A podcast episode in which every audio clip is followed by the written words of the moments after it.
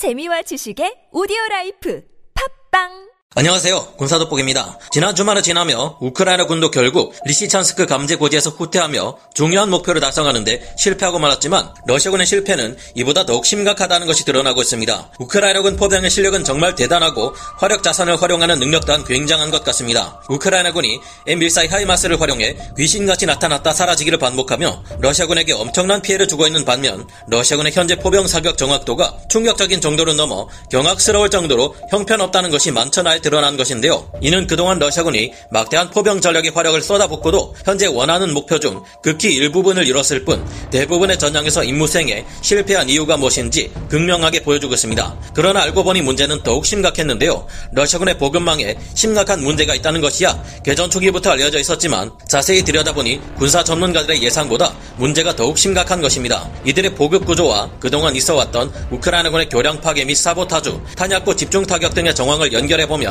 압도적인 화력을 가지고도 왜 러시아군이 패배할 수밖에 없었는지 앞 으로도 왜 패배할 수밖에 없는지 알 수 있습니다. 우선 이번에 러시아군이 리시찬스크를 점령한 것이 왜 의미가 없는지부터 알아보겠습니다. 전문가는 아니지만 해당 분야의 정보를 조사 정리했습니다. 본의 아니게 틀린 부분이 있을 수 있다는 점 양해해 주시면 감사하겠습니다. 러시아군은 원래 세베로도네츠크 및 리시찬스크까지 점령해서 포위망을 만든 다음 이 안에 갇힌 우크라이나군의 주력 방어군을 섬멸하려는 것이 목표였습니다. 그리고 이와 함께 루한스크주와 도네츠크주 전체를 점령 점령해서 돈바스 지역 모두를 손에 넣겠다는 것이 목표였는데요. 결과적으로 루한스크주 전체를 러시아군이 가져가는 것은 최근 러시아가 리시찬스크를 점령하면서 성공한 셈이 되었지만 문제는 세베르도네츠크 및 리시찬스크를 점령하는 과정에서 막대한 우크라이나군 병력을 모두 잡지 못하고 내보내 주었다는 것입니다. 이 지역은 러시아군이 지난해 파악한 정보에 따르면 우크라이나 정규군 중에서도 50%에 이를 것으로 파악되어 있었습니다. 물론 지금은 상황이 많이 달라졌기에 그 비율은 달라졌겠지만 세베르도네츠크와 리시찬스크의 우크라이나군은 상당한 숫자에 이를 것으로 파악되고 있었는데요. 러시아가 다른 곳보다 전 투를 수행하는 데 있어 유리한 리시찬스크 지역을 가져간 것은 물론 러시아군 입장에서는 이익이지만 가장 중요한 목표였던 우크라이나군 주력 부대를 처리하지 못했다는 점은 훗날 분명히 큰 피해로 되돌아올 것입니다. 러시아군은 55개에 이르는 엄청난 규모의 대대 전술단 병력을 투입하고 그중 30개 대대 전술단이 파괴당하고도 두 개의 도시를 장악한 것이 다이고 우크라이나군 방어부대가 다 빠져나가 버렸다니 푸틴으로서는 화가 크게 날 법한 일입니다. 현재 세베로도네츠크 및 리시찬스크에 주둔 중이었던 우크라이나군 방어부대들은 새로운 방어선에 자리를 잡았고 더 이상 공세 여력이 남아있지 않은 러시아군을 주춤하며 병력을 재정비하고 있는 상황입니다. 물론 우크라이나군의 상황 또한 좋지 않습니다. 결국 루안스크 지역을 사수하는 데 실패한 우크라이나군은 루안스크주를 지키려 소모전을 벌이던 도중 적지 않은 피해를 입었고 남부 전선에서도 신규 편성된 막대한 기갑 전력을 쏟아부어 대반격에 나섰지만 아직까지 헤르손이 탈환되었다는 소식은 들리지 않고 있는 등 진격이 더뎌지고 있는 상태입니다. 그나마 북부 하르키우와 이지움 등에서 러시아군에게 반격을 가해 성공적인 전과를 올렸다는 점이 도움이 되고 있는데요. 하지만 최근 우크라이나군은 러시아군의 탄약고대를 파괴하며 크게 불리했던 전황을 뒤집는데 어느 정도 성공했고 이 전과가 더욱 크게 확대되고 있습니다. 우크라이나군뿐만 아니라 하루에만 5만 발 이상의 포탄을 쏟아붓고 있는 러시아군 포병들의 포탄 문제도 심각한 와중에 우크라이나군이 M14 하이마스의 운용에 장점을 극도로 끌어올리고 있어 러시아군 포병이 힘을 쓰지 못하는 곳이 점점 더 크게 늘어나고 있습니다. 워싱턴 DC 현지 시각 7월 4일 저녁 미국의 전쟁연구소 ISW가 밝힌 바에 따르면 우크라이나군이 단 4문의 하이마스 다연장 로켓을 가지고도 극도로 뛰어난 기동성과 압도적인 사거리, 비교가 불가한 정밀도를 이용해 러시아군의 탄약고들을 연쇄 폭파시키고 있다고 합니다. 우크라이나군은 최근 동부 도네츠크주 스니즈네, 남부 자포리자주 멜리토폴, 동북부 하르키우주 드보리치네 할 것 없이 여러 곳에 널린 러시아군의 전방 탄약고들을 잇따라 파괴하고 있는데 여기에 M14 하이마스가 지대한 활약을 하고 있다고 하는데요. 이전까지만 해도 우크라이나군은 아군의 포병 전력이 배치된 곳에서 가까운 곳에 있는 러시아군 탄약고들을 집중 타격하는 것에 만족해야 했지만 M14 하이마스 덕분에 이제는 본격적으로 50km 이상 떨어진 깊숙한 곳에 러시아군 탄약고들을 노릴 수 있게 되었습니다. 우크라이나군은 1문의 하이마스와 한 대의 호위 차량 그리고 보급 차량으로 이뤄진 패키지를 고속으로 이동시켜가며 방어 진지가 아닌 도로 및 평야 지대 등에서 러시아군의 탄약고만 정확하게 타격하고 있는데요. 사격 후 고작 3분에서 4분도 지나지 않아 위치를 이동해버리는 하이마스 다연장 로켓들은 정밀도가 높은 유도 로켓으로 단 한 발의 타격만으로도 유폭을 일으켜 러시아군의 탄약고들을 파괴하고 있어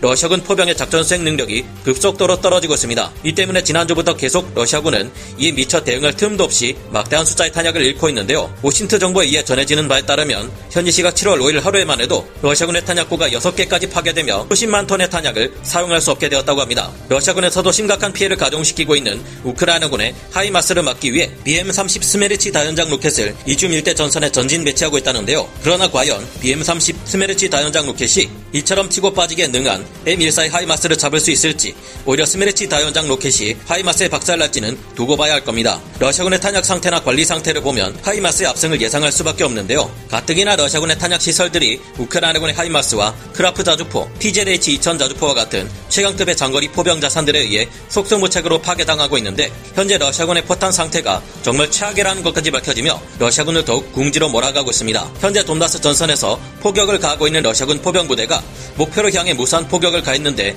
목표물을 맞추지 못한 정도가 아니라 포격을 가한 전체 포탄 중에서 고작 몇 발 정도만이 목표 지역에 떨어졌다면 믿을 수 있겠습니까? 그런데 이것은 사실입니다.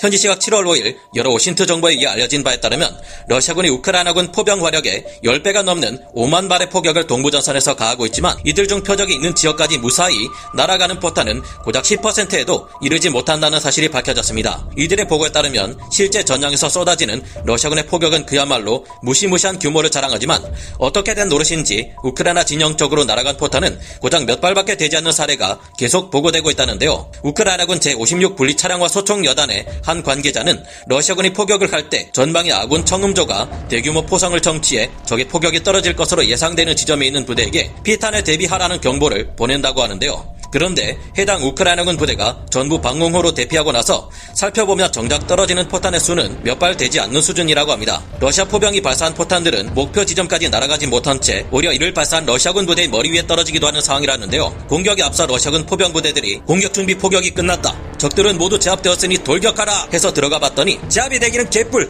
멀쩡히 살아남아서 반격을 마구 퍼부어대는 탓에 우리 부대가 벌집이 되고 있다. 이런 상태가 반복되어 왔다고 합니다. 군사 전문가들이 분석한 바에 따르면 이러다 보니 세베로도네츠크 및 리시찬스크에서 우크라이나군 방어부대가 별다른 피해를 받지 않은 채 무사히 퇴각하고 새로운 방어선을 형성한 채 다시 러시아군을 막아설 준비에 나설 수 있었던 것이라고 하는데요. 알고 보니 전쟁이 길어지면서 러시아군도 극도로 노후된 탄약을 대거 동원했는데 결국 이 문제가 러시아군의 발목을 잡게 된 것입니다. 2차 대전 시기 혹은 냉전이 한창이던 때 구소련에서 만들어져 지금까지 제대로 관리받지 못했던 노후된 탄약들은 장약에서 폭발가스가 새는 경우도 있고 장약이 오래된 탓에 포격 시 불안전 연소를 일으킬 때도 많다고 하는데요. 마치 2010년 11월 북한의 선제 공격으로 시작된 연평도 포격 사건을 떠올리게 합니다. 그때와 마찬가지로 너무 노후되어 원래 성능을 발휘할 수 없는 포탄들이 러시아에서도 대거 출현하게 된 것인데요. 오신트 정보들에 의해 들려오는 소식을 보면 우리 육군만 해도 탄약을 수송할 때 화물 트럭들에서 하는 것처럼 팔레트에 적재, 지게차로 운반하는 등 장비를 이용합니다. 그런데 현재 러시아군의 보급 시설에서는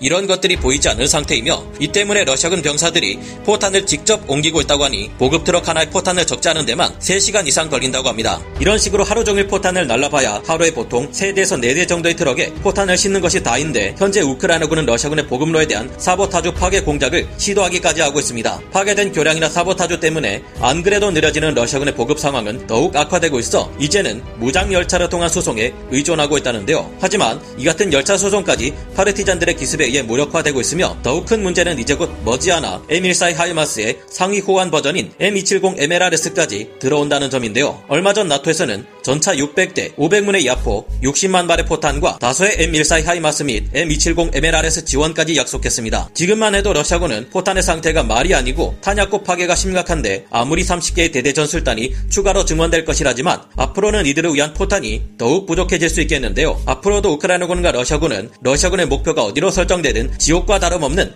처절한 전투를 이어갈 예정인데 러시아군의 탄약을 모두 다 터뜨려버려 더 이상 전투가 벌어질 수 없게 만들고 러시아군의 항복을 받아낼 수 있다면 좋겠다는 생각을 가져봅니다. 오늘 군사 돋보기 여기서 마치고요. 다음 시간에 다시 돌아오겠습니다. 감사합니다. 영상을 재밌게 보셨다면 구독, 좋아요, 알림 설정 부탁드리겠습니다.